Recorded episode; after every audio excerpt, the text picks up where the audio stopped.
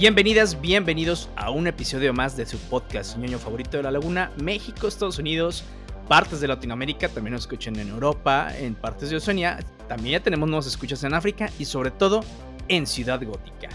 Mi nombre es Abraham Cuellar y como siempre aquí en Nerdify me acompaña mi amigo Carlos Sánchez. ¿Qué onda, Charlie? ¿Cómo estás? Hola, hola, ¿qué tal amigos, amigas de Nerdify? ¿Qué tal Abraham? ¿Cómo andan? Pásenle. Hoy vamos a traer un tema muy interesante aquí en su podcast de cosas geek y cultura general. Hoy nos vamos a abrir a nuevos mundos. Así es, y aparte vamos a hablar de un podcast excelente de los que te llevan hacia otros mundos, como decía Carlos, y sobre todo que nos gusta hablar muchísimo del tema de los cómics, y este es Batman Desenterrado o Batman Unburied. Claro, una audioserie que nos recuerda a esas radionovelas de hace muchos años. Recordar una de las primeras, esa de Las Aventuras de Superman, que ustedes recordarán o tal vez no, que estuvo emitida desde 1940 a 1951, que tuvo 2088 emisiones. Imagínense, eran capitulitos de no más de 20 minutos y cómo utilizaban, pues obviamente las voces de los actores, el sonido, el foley para crear lo que son los efectos de sonido.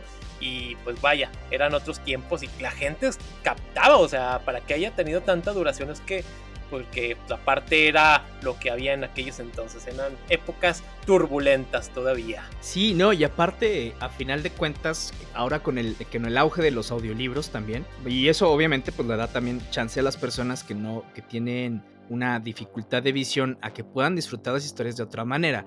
Y fíjate que la producción que hicieron aquí de Batman Unburied también está muy buena. Está creada por David S. Goyer. Ay, ahorita platicamos un poquito más de David S. Goyer. Claro. Pero a final de cuentas está muy producida. Podemos decir que es como un Elseworlds, así a final de cuentas, porque estamos en un mundo con otra continuidad diferente a lo que conocemos de los cómics. A quienes vayan a entrar por primera vez y no están tan familiarizados o familiarizadas con el mundo de Batman en los cómics, pues es más fácil como que esta transición.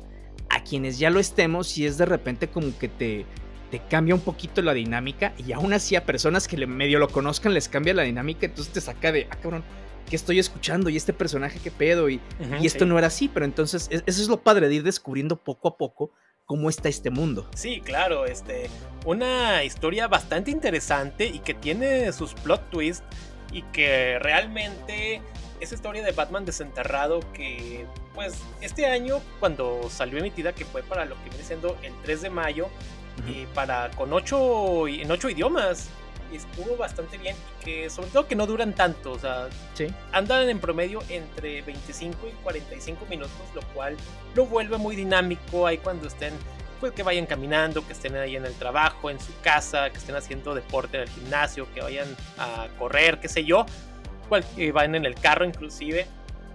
Pero sí, como dice Abraham, es un tipo Elseworlds, y sí, de hecho, sí hay unos detallitos que dices, ah, canijo, te sacan de onda, pero ahorita más adelante los desglosamos un poquito más.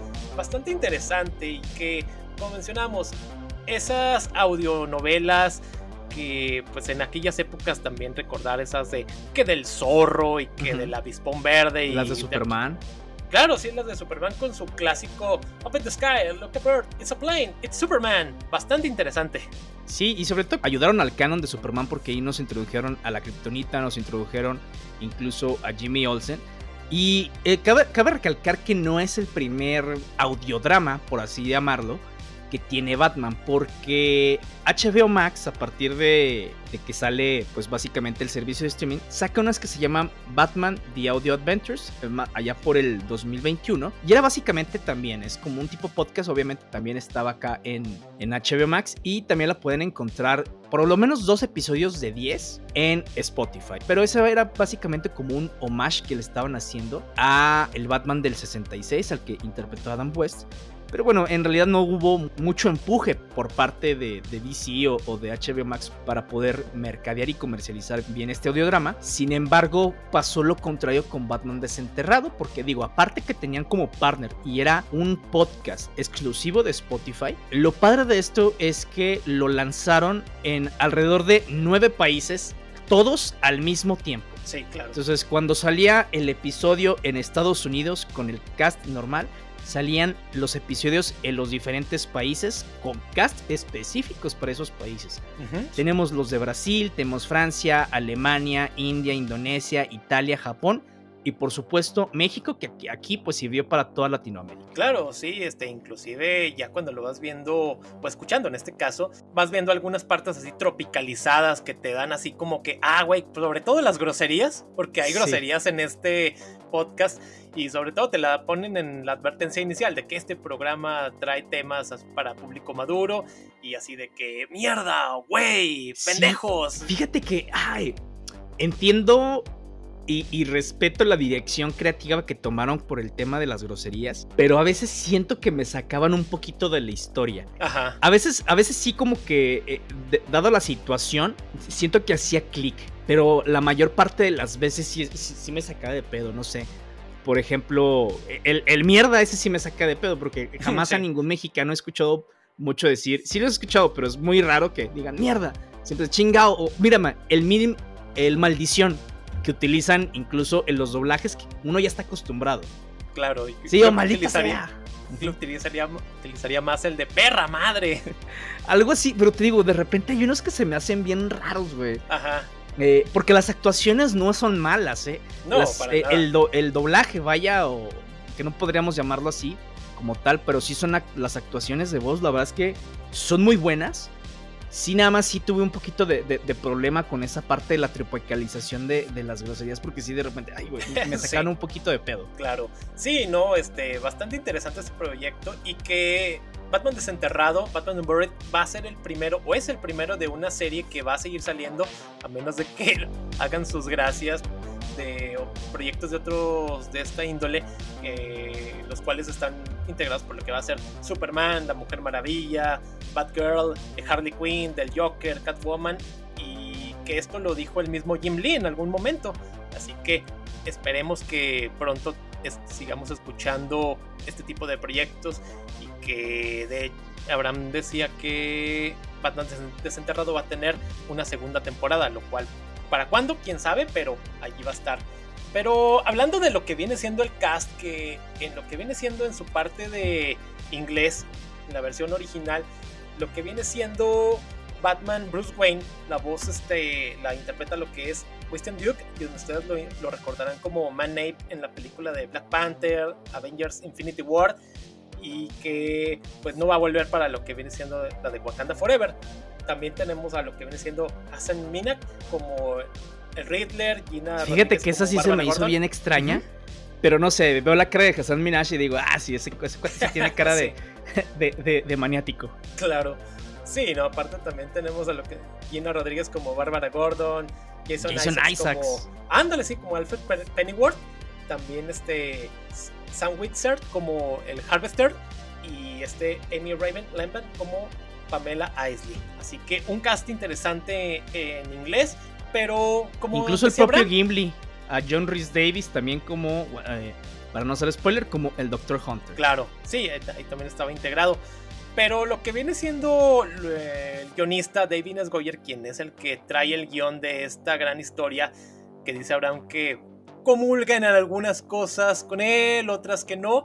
Pues ahora sí que estamos hablando de una persona que está muy dentro de todo lo que es el mundo geek, proyectos como del cine, como lo que viene siendo Demonic Toys de la saga de Puppet Master, de El Cuervo, City of Angels, en la saga de Blade desde 1998 en las 3 películas, que recordarles que tenemos un podcast de esa saga, ahí lo pueden escuchar, también en la película de Jumper cuando aparece Hayden Christensen, en la saga de Batman de Christopher Nolan, Man of Steel, Batman v Superman, Terminator, Dark Fate, y eso por mencionar algo de su trabajo, además de que Ghost Rider, Espíritu de Venganza, en las de Ghost Rider también estuvo como productor ejecutivo, y otras series como lo que viene siendo Flash Forward, allá de 2009-2010, una gran serie que fue cancelada y que los maldeciré por el resto de mi vida por haberla cancelado, una que había quedado muy bien,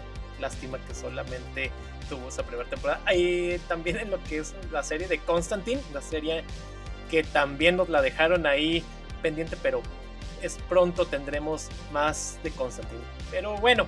Mira, es que ese es mi problema con David S. Goyer. Tiene películas muy buenas, muy aclamadas por el fandom, y otras súper pésimas. Por ejemplo, mencionamos Ghost Rider.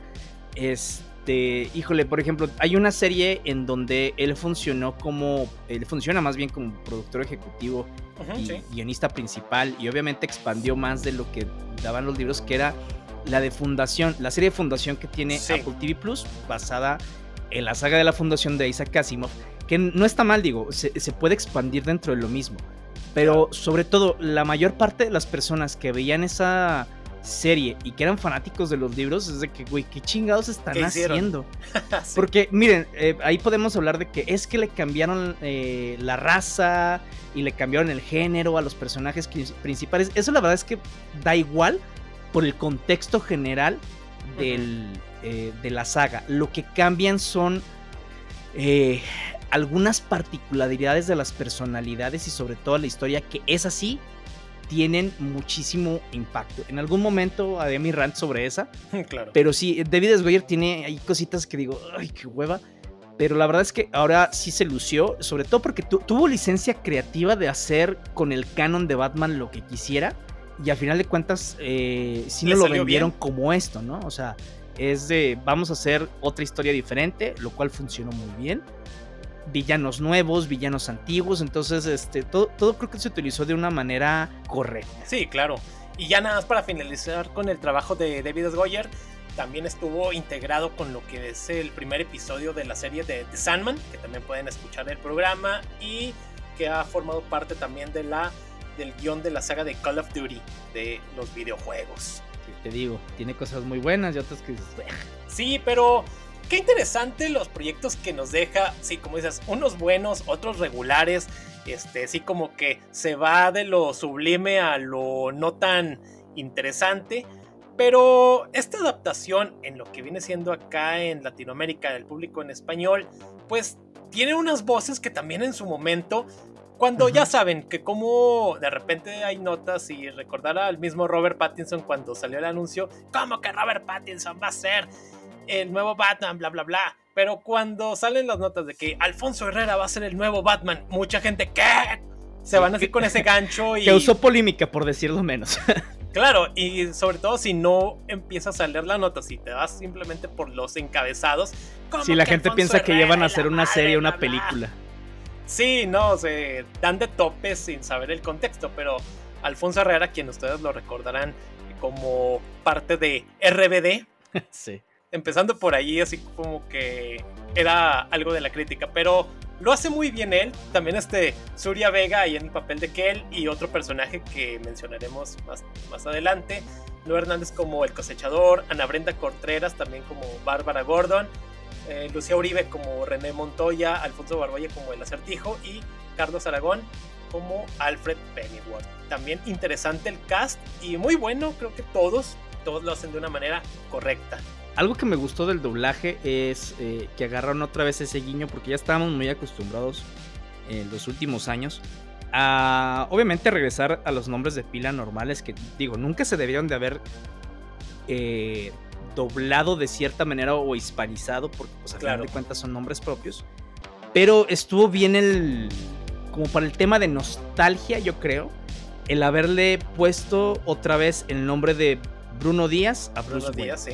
Entonces eso, no sé, me gusta bastante, porque o sea, me hace sentir esta nostalgia y siento que yo en lo personal está un poquito más invertido en el podcast. Claro, sí, también así como que te saca poquito así como que, ya siguiendo utilizar estos nombres, Ciudad Gótica, Bruno Díaz, es así como que, ok, como que sí, ¿no? Pero si lo pones de ese contexto así como de nostalgia, sí pega. Así que, pues está bien, digo, tampoco es como para darse de topes. No, y sobre todo porque como estás en un podcast en donde a final de cuentas utilizan todavía las groserías tropicalizadas, está, no sé, en vez de decir Ciudad Gótica está de la mierda, a decir Gotham City está de la mierda. Entonces sí, ahí sí como que creo que como todavía que te parte un poquito más el tema. Sí, sí, no, proyecto interesante, pero muchas cosas técnicas y todo, pero pues bueno, ¿De qué trata Batman Desenterrado, Batman Unburied? Ustedes dirán, ¿qué nos ofrece David S. Goyer y sobre todo Alfonso Herrera, que también lo hizo? Pues yo digo que bastante bien. Abraham tiene una opinión similar, salvo un detallito que es el que no termina de convencer, pero en general está bien Alfonso Herrera. Sí, mira, la verdad es que cuando también ganó Alfonso Herrera, digo, yo no le hice mucho pedo porque saber qué tal el trabajo, ¿no? La verdad, Alfonso Herrera yo lo había visto actuar en otras series, en otros proyectos, incluso internacionales. Entonces digo, pues el vato no es mal actor. Digo, quién sabe cómo vaya a ser acá. Normalmente utilizan mucho los Star Talent como para darle ese boost aquí. Yo no digo que no lo hayan hecho con Alfonso Herrera. La diferencia es que este cuate sí sabe lo que está haciendo. O sea, el güey incluso creo que ha doblado otros personajes en otras cosas. Pero a final de cuentas, a mí me gusta mucho la participación de Alfonso Herrera como Bruno Díaz, como Bruce Wayne, como Batman, en el sentido de que como sabe actuar, me empiezo a adentrar un poquito porque tiene una manera de ir narrando lo que está pasando, porque aquí como premisa vemos que Bruce Wayne en realidad en el primer capítulo nos vamos a dar cuenta que como que no es Batman. Bruce Wayne aquí es como un médico forense que está ayudando a la policía. Entonces, cabrón, pues esto está interesante. Ya después vamos a ver cómo evoluciona el tema. Pero cuando va narrando la autopsia que está haciendo y todo, se me hace que hace una actuación excelentísima, en donde te va guiando como si estuvieras leyendo una novela, un thriller, ¿sí? Un thriller policíaco de asesinatos. Algo noir. Exactamente, entonces, güey, está muy chingón. Y la verdad es que lo hace muy bien. Lo que a mí no me termina de convencer, y lo que platicaba con Carlos, es su voz de Batman. Sí. Esa, híjole, güey, me sacó de contexto totalmente. Entiendo lo que quiso hacer, pero ay, no, por ejemplo, la voz que hace Winston Duke como Batman es más grave, un poquito rasposa, pero aparte, un plus que le dan en la producción es que se escucha un poquito de manera electrónica. Esto quiere decir que empezamos a notar que la voz tiene un distorsionador electrónico que le ayuda a enmascarar su voz original, a lo cual dices, ok, se escucha así la voz y aparte tiene un distorsionador electrónico, por eso se escucha raro, está perfecto. La diferencia con Poncho Herrera es que no tienen ese efecto y Poncho Herrera empieza a hacer la voz un poco así, entonces se escucha un poco ridículo. Entonces sí se me saca de pedo, porque incluso cuando está haciendo algunos comentarios como Batman que son muy importantes y frases muy chingonas, la verdad es que te saca de pedo porque empieza a hacerlo así. Yo creo que el mismo Poncho Herrera, como siento que no sé si se sintió incómodo, forzado, le daba risa, güey. No sé. Pero es que, güey, sí, eso fue lo único que no me agradó. Si le hubieran hecho un distorsionador, o sea, un efecto electrónico a la voz, se me hubiera hecho perfecto para final de cuentas, porque, digo, lo que han hecho, por ejemplo, con el personaje que interpreta Ben Affleck en el universo de Zack Snyder, lo que me encantó fue ese distorsionador de voz que dices, es que, güey, es obvio y creo que lógico que Batman puede utilizar ese tipo de tecnologías para esconder su voz, güey. Claro. Entonces dices, güey, es que es perfectamente lógico dentro del contexto. Sí. Pero pues aquí yo no sé por qué no lo hicieron. Yo creo que igual y le dijeron, pues tú hazla solo, güey. O no sé. No sé por qué tomaron esa dirección. Fue lo único que me sacó de ahí de pedo. Pero la mayor parte de lo que vemos como Poncho Herrera es como Bruno Díaz y lo hace excelente. Sí, no, excelente, y como mencionamos, todo el cast lo hace muy bien, y que la historia nos trae villanos nuevos, villanos ya conocidos como lo que es Hugo Strange, el Calendar Man, el Sombrerero, y que el Acertijo. El Acertijo, exacto, que es una parte muy importante de la historia, y como también el desenlace, él está bastante involucrado en todo lo que pues, puede ser el futuro de la segunda temporada, que se espera pronto salga, bueno, quién sabe cuándo, pero que en un futuro.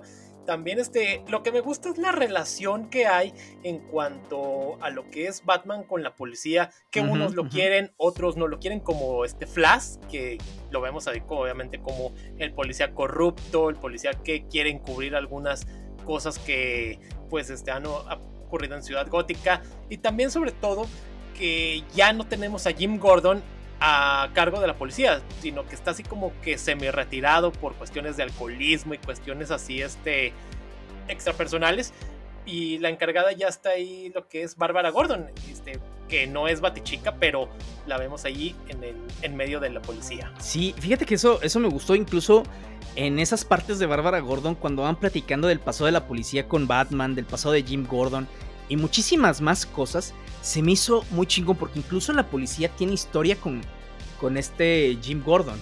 Entonces es cuando te empiezas a dar cuenta que la ciudad es otra ciudad a la que conocíamos de Ciudad Gótica. Sí, Batman sigue siendo un fugitivo, y de hecho el alcalde y toda la policía trabaja muy a la de a huevo con Batman y con Jim Gordon, porque les daban hasta cierto punto algunos resultados, ¿sí? Pero sobre todo porque respetaban a James Gordon. Aquí la diferencia, por ejemplo, que no pasa obviamente en los cómics, y que si ven las películas se van a dar un poquito cuenta. Tenemos el personaje de Flash. Flash es este personaje que salió en... o bueno, que más lo vimos un poquito más. Quienes vieron las películas de La Batman Inicia y en los cómics de La Batman Año 1. A final de cuentas es un policía que después sale de la fuerza y ya no lo volvemos a ver, por lo menos dentro de la fuerza de de policía de Ciudad Gótica. Pero aquí sigue teniendo preponderancia dentro de la policía. O sea, jamás lo corrieron. Entonces, hay situaciones que cambian. Y eso es también lo interesante, dentro de la misma policía hay unos pedos enormes. Y luego también tenemos a René Montoya, que ese es un personaje que lo vimos durante la serie animada de Batman, la de los 90s, en la que todo mundo veíamos.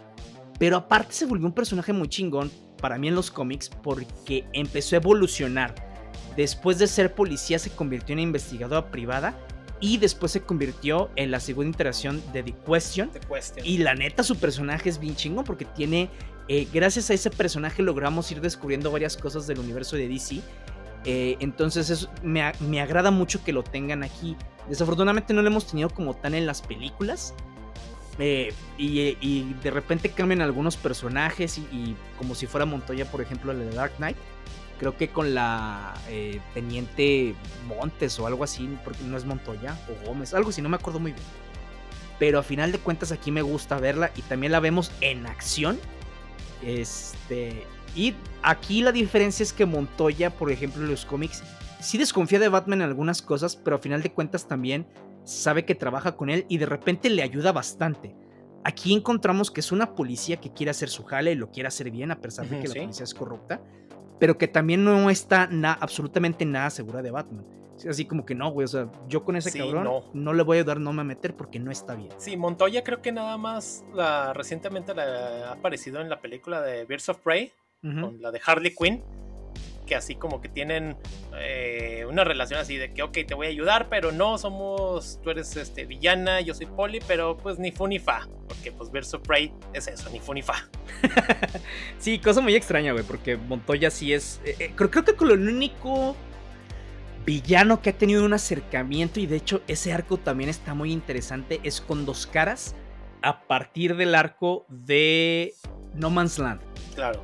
Ese está muy chingón, entonces la neta sí está muy padre ver esa interacción. Exacto. Sí, una parte interesante de esta audioserie es cómo te vas adentrando a la mente de Bruno Díaz, las partes oscuras, cómo sigue padeciendo obviamente las partes de su pérdida de sus padres, la parte de lo que viene siendo cómo está viviendo en Ciudad Gótica, y que vamos descubriendo gracias a lo que viene siendo a la narración, dónde se encuentra y por qué se le llama Desenterrado, lo que es el programa.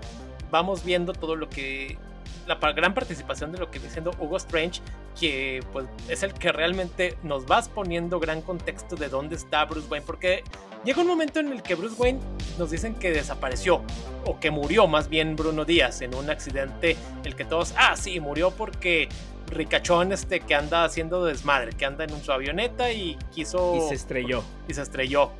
Y es desde donde se empieza a desenmarañar y empieza el gran misterio de lo que es esta obra. Sí, porque en el primer capítulo escuchamos que Bruce vive, que está con sus papás, entonces eso es lo que dices, cabrón, ¿qué está pasando aquí? Y luego escuchamos esa noticia precisamente como la pone Carlos, y dices, cabrón. Entonces eso es lo padre, el podcast capítulo con capítulo te va desenmarañando todo, pero es para que estés atento a todo.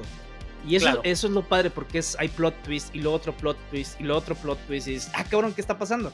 Sí, exacto. También vemos algunos guiños de los villanos hacia el pasado, algunos guiños incluso de otros protagonistas hacia el pasado, y es interesante ver cómo se va deshaciendo todo este misterio poco a poco, güey. Entonces eso es lo que me va gustando. Aquí vemos una de las cosas que vemos, o que a mí me gustan de Batman, sobre todo cuando lo escribió Grant Morrison, que están viene desde que cayó de lo más profundo y poco a poco va reconvirtiéndose en la persona para poder ayudar a Ciudad Gótica. Cuando vemos a Batman ahí hablando sin spoilers más a futuro en el podcast, la verdad es que está pues un poco maltrecho, pero saca todo lo de sí para poder seguir adelante y poder ponerle fin a este tema. Sí, no, una manera pues tremenda que lo va haciendo. Cómo vamos viendo también, porque al principio nos van poniendo que aparece un nuevo villano, que es el cosechador, o The Harvester en inglés, y que pues básicamente es un asesino serial que empieza a matar personas, que empieza a colectar partes de los órganos, que un riñón, que el hígado, etcétera. Y nadie sabe realmente, o sea, la ciudad está realmente aterrorizada porque nadie sabe dónde va a atacar, nadie sabe lo que va a hacer este sujeto, y que pues nos lo ponen de una manera muy interesante, que realmente estás ahí expectante sobre ver qué va a pasar en el futuro, y sobre todo cuándo va a accionar Batman, o sea, qué va a hacer y qué resolución le va a dar con este nuevo villano. Sí, y fíjate que la actuación de Noé Hernández como el cosechador, híjole, te pone la piel chinita, porque empieza a hacer una voz como enfermo mental. Ajá, que ¿sí? Te va contando por qué está haciendo las cosas, incluso las pequeñas cositas que te hacen ver que es una persona con serios problemas mentales, un psicópata, te las va dando poco a poco, te lo va diciendo, entonces, y lo hace de una manera que no se ve creepy, ni te da cringe así como que ay, la está actuando, sí. O sea, lo hace de una manera que dices, a la verga, güey, o sea, actúa muy bien, y eso es lo que aquí se ve para que al cosechador, porque incluso la actuación de él, y luego los pequeños datos que nos van dando en Ciudad Gótica, tras las noticias, en las pláticas con la misma policía, es que la gente está aterrada, y aquí sí se ve, ¿cómo se llama?, la psicosis que tiene una ciudad cuando tienes un asesino serial suelto. Claro, no, sí. Sí, y que no saben nadie absolutamente qué está pasando ni por qué mata. Exacto, sí, gran parte de las noticias son las lanza Gotham Gazette, el periódico, y también lo que nos va contando Vicky Vale, quien también te aparece en este programa, que funge también como pareja de Bruno Díaz, que nos ponen ahí en una parte, ojo, spoiler, que el cosechador se metió a lo que es el departamento y secuestró a Bruno Díaz, y luego vamos viendo así como que, ay, güey, pues es parte de la historia cuando se empiezan a meter con los plot twists, qué ocurrió, qué no ocurrió, pero está bastante bien, inclusive también ahí en lo que empiezan a tener la ayuda de lo que es el Acertijo, quien es una persona muy audaz, inteligente, y que ayuda obviamente a regañadientes a lo que es a Bárbara Gordon, y que obviamente pone sus condiciones, y que como sabemos él conoce la identidad de Bruno Díaz porque el Acertijo, y que pues para él es así como que pues yo sé que eres Batman, pero pues, realmente a mí me vale sorbete que seas, es parte del rollo. Sí, aquí también vemos por ejemplo todo el tema moral por el que pasa Bárbara, en de hacer o no hacer las cosas, está bien, está mal, es lo correcto, no es lo correcto, desde la parte como ayudando a Batman, que aquí Bárbara sabe que Bruno Díaz es Batman, digo, porque nos lo va contando rápidamente una vez que estamos en su punto de vista, pero lo que aquí vas viendo también, no nada más en la parte de Bruno Díaz, es que vamos viendo cómo Bárbara va forjando su personaje, aparte de la policía de Ciudad Gótica, cómo está viendo una llamada diferente a lo que estaba haciendo y qué resultados daría o qué resultados no daría. Entonces aquí vamos viendo mucho cómo se van construyendo los personajes. A mí el único que fíjate que dentro de del cast no me gustó, y eso que fíjate en inglés tiene un muy buen actor, es el de Alfred. No me gustó la actuación, o por lo menos la voz que le dio Carlos Aragón a Alfred, no que haya sido mala voz, sino que más bien yo tengo un Alfred muy diferente en mi cabeza a de lo que debe de ser, cómo debe de hablar, a lo que tiene Carlos Aragón. Entonces sí, es como que de repente me sacaba de pedo, pero digo, pues bueno, pues es muy su actuación. No es de mi gusto, pero tampoco hizo mal trabajo. Claro. No, sí, bastante respetable eso, porque pues sí, como mencionamos, sí te saca algunas cuestiones así de contexto, pero en general está interesante. También pues digo, vamos viendo lo que es la parte de lo que es el cosechador, hasta que, ojo, aquí viene el gran spoiler de la historia. Sí, pues, si quieren escucharla, sáltense sí, esto. Sí, claro, vayan, escúchenlo y se van a llevar una gran sorpresa. Porque, como mencionamos, el villano que aparentaba ser el principal es este asesino serial, pero... Y luego pensamos que era Hugo Strange, y luego pensamos que era el sombrerero, y luego pensamos que era el acertijo, y no, nada. Nada, la verdadera villana es Poison Ivy, la doctora Pamela Isley, quien la voz la hace la misma Zuria Vega, y que en los... tanto en inglés como en español, nunca... ponen lo que viene siendo quién impone la voz, quién hace la voz de este personaje, como que para mantener el misterio, si no, obviamente sería así como que el gran spoiler. Así que la misma Zuria Vega hace la voz de Pamela Isley, y vamos viendo también parte de su historia, de su pasado, y que es así como un pasado, es una villana trágica, como nos la ponen desde niña, como... pues sufrió parte de lo que viene siendo de experimentos por parte de su papá, cómo le tenían ahí un jardín botánico y que un experimento de para venenos y todo el rollo, que el papá mató a la mamá, o sea, una historia trágica familiar, y cómo ella pues se va transformando en hiedra venenosa, inclusive cuando se va a estudiar al extranjero el doctorado, que también ahí hay un profesor que como que le pide, sí, Pamela, si me ayudas, te voy a ayudar, tú sabes cómo, ¿verdad? Entonces ahí hay vemos problemas que obviamente que ocurren en todos lados, por desgracia, pero ella tiene sus motivos para hacer las cosas. Ya sabemos que Hiedra Venenosa no es precisamente fan de los humanos, sino de las plantas, y que acá quiere como que un tipo de árbol que tiene miles de años y que pues lo quiere para sus motivaciones botánicas. Sí, fíjate que Hiedra Venenosa es uno de esos personajes a los que después de la serie de los 90s, en realidad, híjole, en los cómics, yo de lo personal, de lo que he leído en general, es que no tiene mucha relevancia como villana en solitario. Me refiero a que no hay un arco en donde nos vayamos directamente de la villana principal sea Hiedra Venenosa. Aparecen en múltiples adaptaciones, aparecen en múltiples arcos como parte del cast, pero no como la principal. Y creo que era también tiempo de que estemos viendo a muchos villanos que tienen años con Batman, que no le habían dado un arco propio para poder brillar. Y aquí vemos todo lo que puede hacer Hiedra Venenosa para cumplir sus objetivos. Y también lo que hemos visto últimamente es eso, es que Hiedra Venenosa en realidad no se considera una villana como tal, o sea, a ella lo de ser bueno, ser malo, para ella es irrelevante, siempre y cuando se cumpla lo que ella tiene una visión del mundo de cierta manera. Claro. ¿Sí? Entonces los villanos, los héroes, le dan igual siempre y cuando no se entrometan o en lo que ella quiere del mundo en específico.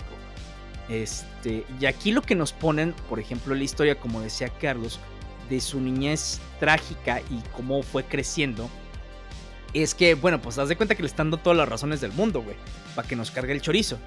Sí. Y a eso agrégale que tiene el poder y que tiene obviamente estas tragedias que no ha sabido o que no ha podido de cierta manera procesar para dejarlas atrás. Entonces pues nos hacen una persona sumamente peligrosa. Y eso, claro, es algo que también en lo que iba hablando con Bruce me gustó, porque era también discusiones entre filosóficas, pero al mismo tiempo de el bien y el mal y de lo que cada persona cree que está bien, güey, porque también Bruce le dices que te entiendo, güey, pero pues no mames, está mal.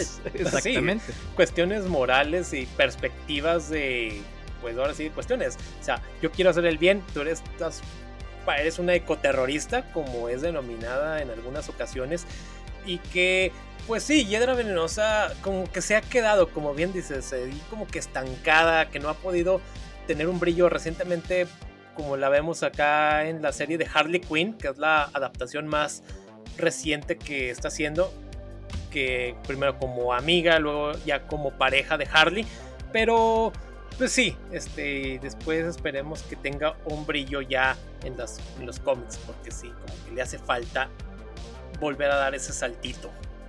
Sabíamos que alguien estaba jugando con la mente de Bruno Díaz después de ciertos capítulos, obviamente. Al principio no sabemos ni qué pedo estaba pasando. Y luego te lo vas suponiendo y dices, ah, mira, pues Hugo Strange, güey, con razón. El sombrero dices, y luego dices, no, güey, aquí el del pedo debe ser el acertijo.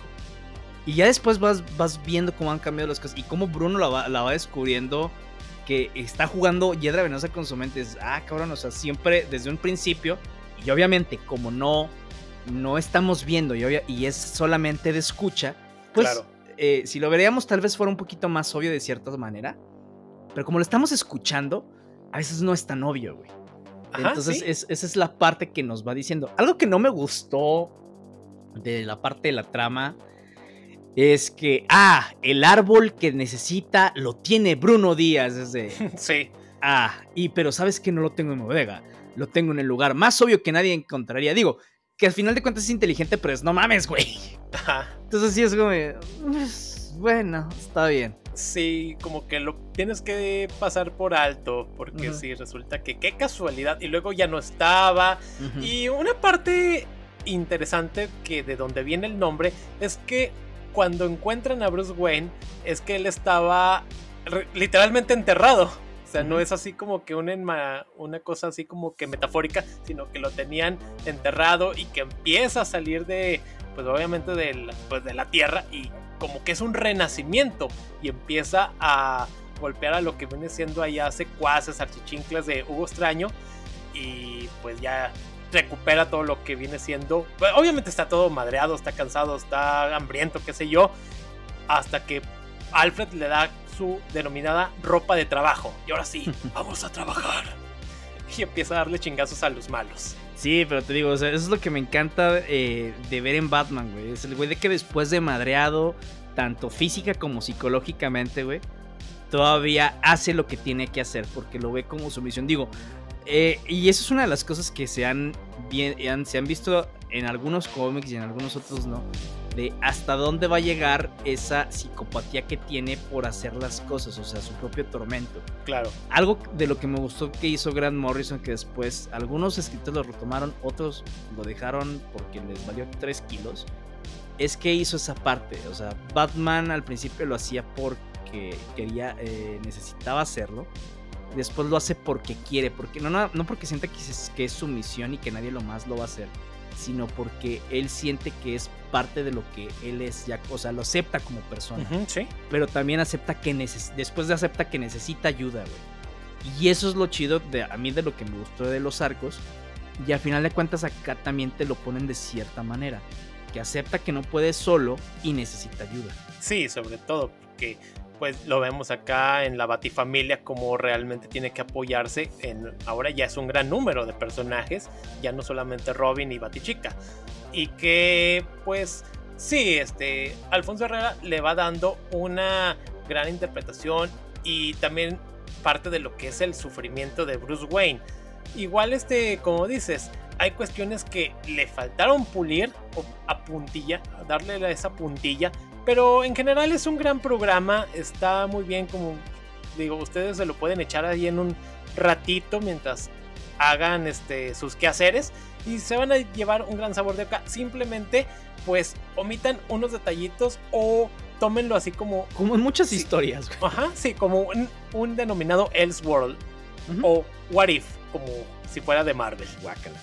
O sea, no porque esté mal, güey, porque sí hasta me gustó la serie, güey, pero lo que no me gusta es que cuando el DC lo hizo primero, pues digo, entiendo, güey, pero pues no quiere decir que me tenga que gustar el que la gente utilice las referencias de Marvel para poner cosas de DC, porque ya incluso Hace poquito vi una nota, digo, también del medio que la vi, pero en donde... No, el Batman del Sur en AR. Los fans, tenemos al Moon Knight de DC. Y yo, ¿qué? Sí. Hijo de tu puta madre. ¿Qué te pasa, güey? Yo sé. Entonces, sí, puta. Pero sí, al final de cuentas, digo, como un Elseworlds está perfectísimo, güey. Claro. De hecho, yo así lo tomé. Me gustaría que volvieran a retomar ese branding que tenía DC, que era muy icónico, en donde puedes contar historias y que no tienen que afectar la continuidad. Para que así, dos cosas. Una, la gente que lo va a ver como Elseworlds, pues es de que, pues eso, qué chingados. Nada más le explicas que dentro del mismo contexto, que es otro mundo diferente, otro universo. Se acabó. Creo que ya con todo el tema de Marvel ya lo entienden. Ya los fans de toda la vida, puedes decir, es un Elseworlds y dices, ah, entonces te abre, te expande un poquito y te la aceptación de, ok, ¿qué voy a ver? Uh-huh, claro. ¿Sí? Entonces, eso es lo que se me hace que estaría falta. Claro. Sí, y pronto en las nuevas audioseries vamos a ver si también recurren a ese tipo de aspecto con, no sé, Superman, con la Mujer Maravilla.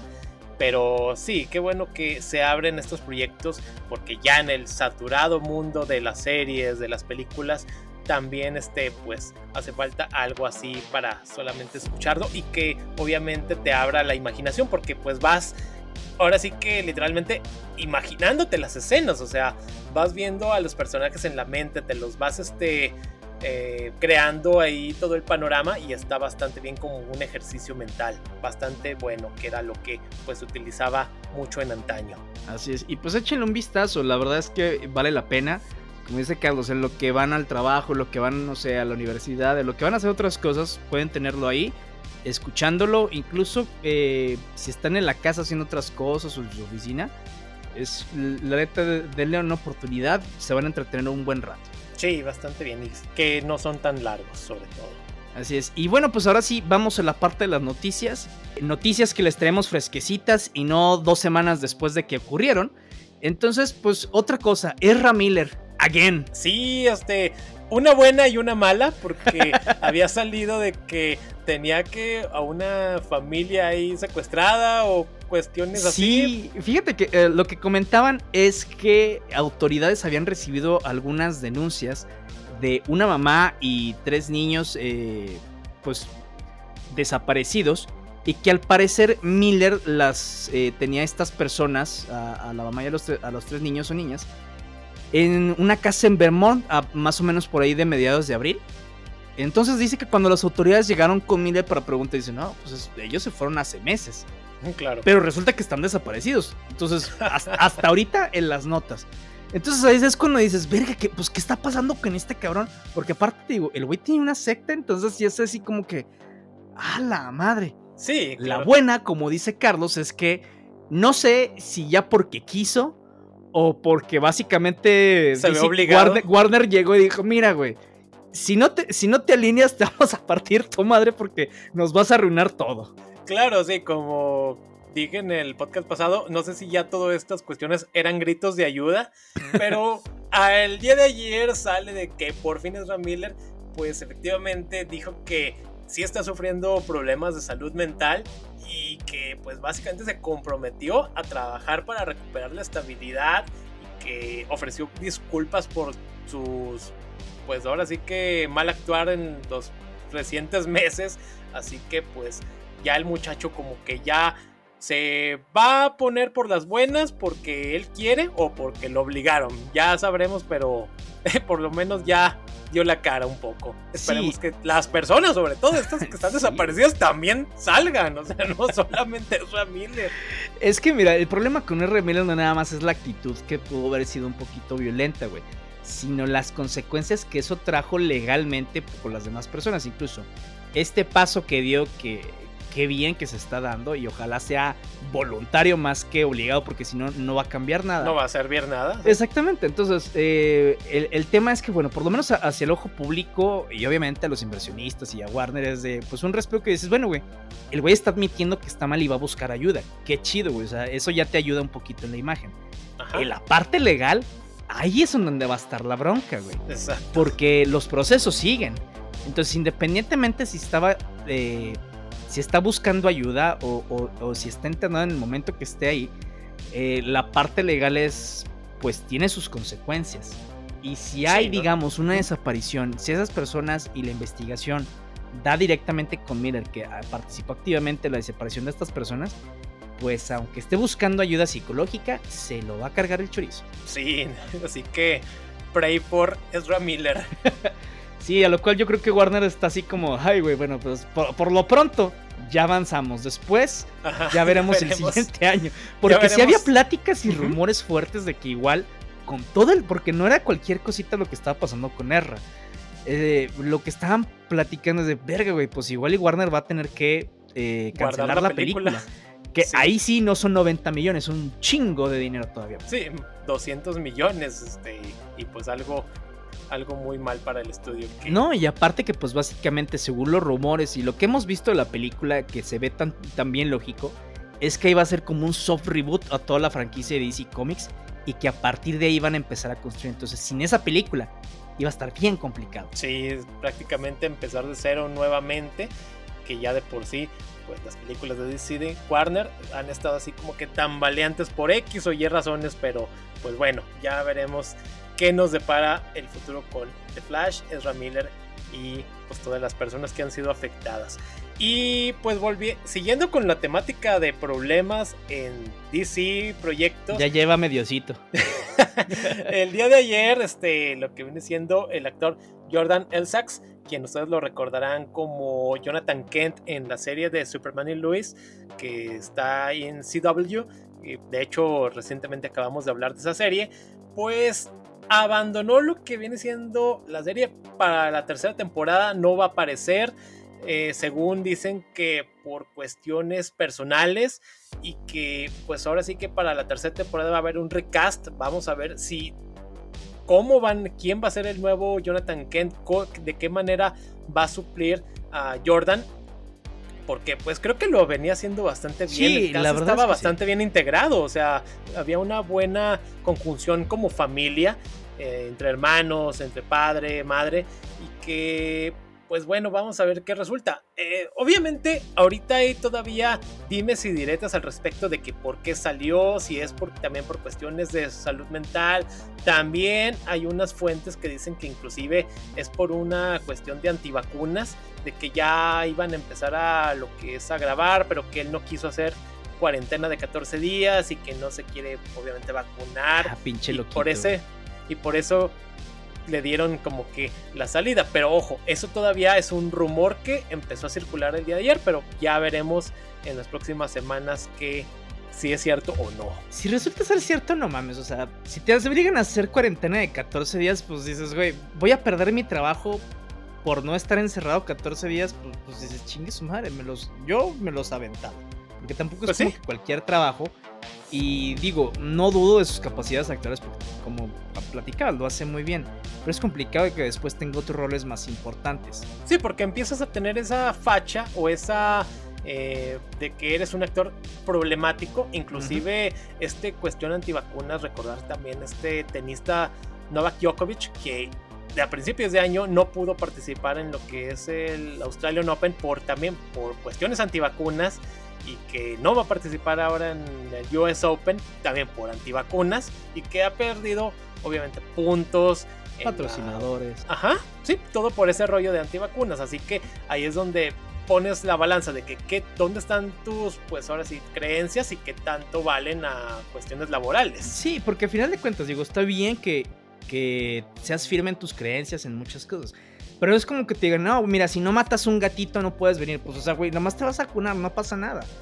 ¿Sí? Tampoco te están pidiendo que te tatúes. Exacto. ¿Sí? O sea, son cosas totalmente diferentes, siento yo, güey. Entonces, arriesgar por ese tipo de tonterías, pues, híjole. Y sobre todo también que afectas a terceros, afectas al equipo de trabajo, afectas a patrocinadores, como bien lo dices, afectas al mismo público que realmente se ve así como que pues afectado en la imagen de, como en este caso, un tenista y de un actor. O sea, dices, ok, o sea, pero bueno, ahí son cuestiones externas. Y pues siguiendo con otras malas noticias también de DC Comics, pues cancelaciones. Híjole, sí, esta nota recién acaba de salir este día miércoles, porque TV Line, otro de estos pues, por portales, dice que HBO Max no continuaría con la serie de Young Justice, que iba para su 5ª temporada y que nos había dejado un gran cliffhanger, y que pues bueno, pues todavía faltaría lo que es anuncio oficial, pero por lo pronto, según este portal, dice que HBO Max nada más había firmado para una sola temporada, que fue la 4ª. Bastardos. Y que pues una de las series, Young Justice, ¿cómo ha sufrido esa serie? La cancelan, sí, se va de aquí, se va para allá. Pero recordad que empezó en Cartoon Network, luego a DC Universe y actualmente en HBO Max. Y que duró bastante tiempo congelada. ¿Cuánto fue? ¿Como 5 años? Fíjate que no me acuerdo, pero híjole, güey, es que... No mames, la serie, la verdad, tenemos un capítulo donde pueden escuchar de Young Justice. La serie es que la verdad está muy padre, o sea, está muy buena. Trata otros temas bien diferentes. Por fin agarra un vasto cast del universo de DC. Y los va moldeando, vamos compartiendo pantalla, bueno, no compartiendo pantalla, vamos viendo cómo se desarrollan individualmente ciertos personajes que normalmente no vemos porque no conocemos dentro de las adaptaciones normales, más que en los cómics. Entonces, la verdad es que lo están haciendo muy bien. Tiene muchísimo potencial esa serie, güey, la verdad es que, o sea, me gustaba muchísimo. Y sí, desgraciadamente, o sea, ha sufrido mucho porque cambia de casa, cambia de... Los productos obviamente van cambiando en algunas partes, pero híjole, cómo no sé ahora qué pueda pasar, porque ya sabíamos después de la cancelación de Batgirl que lo que decía Warner Discovery es que HBO Max, aparte de que se va a unir con Discovery, van a dejar varias series incluso de animación y sobre todo también infantiles muy de lado. Dice, ahorita nos vamos a enfocar en eso, nos valen madre. Se habían cancelado varias series infantiles. Uh-huh, sí. Y la que estaba aquí pues rodando era esta animada de DC, que a final de cuentas sí tenía su propio pues club de fans, güey, porque pues tenía muchísimo de dónde agarrar. Entonces no sé si ahora lo vaya a agarrar o si vayan a tratar de venderlo con Netflix para que la adapte ahí. No sé si la vayan a tratar de adaptar tal vez con Amazon Prime, que no lo creo, porque sí, Netflix es un contrincante duro en la parte de streaming para Warner Discovery, pero es todavía muy preponderante para ellos, entonces de todos modos le ganan. Y sería muy diferente que lo hicieran con Amazon Prime, porque pues ahí están más o menos al tú por tú.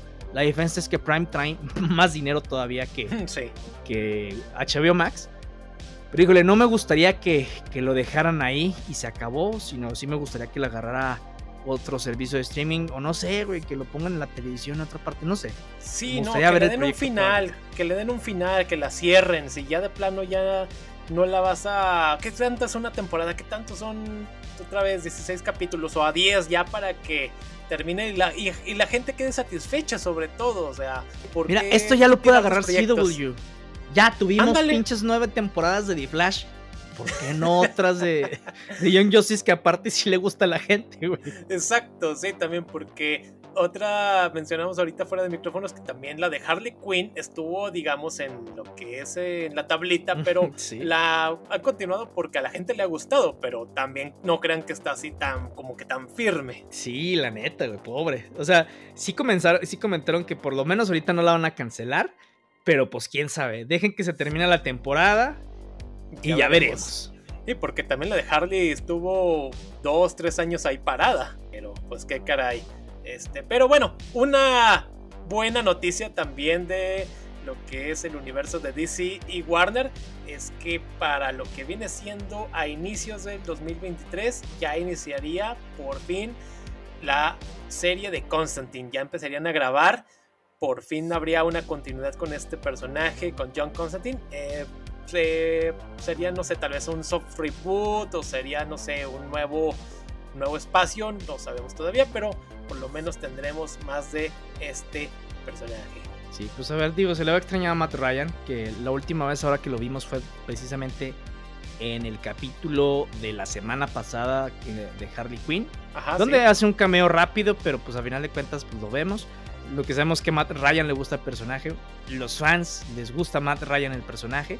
Claro que le hace falta explayarlo más como su personaje en solitario, pero pues bueno, pues así sí, es la vida. Primero escuchen Batman Desenterrado. Y bueno, pues eso ha sido todo por lo menos en el capítulo de hoy. No se olviden que sacamos un capítulo nuevo todos los viernes y que obviamente nos pueden seguir en nuestras redes sociales, en Facebook, en Instagram y en TikTok.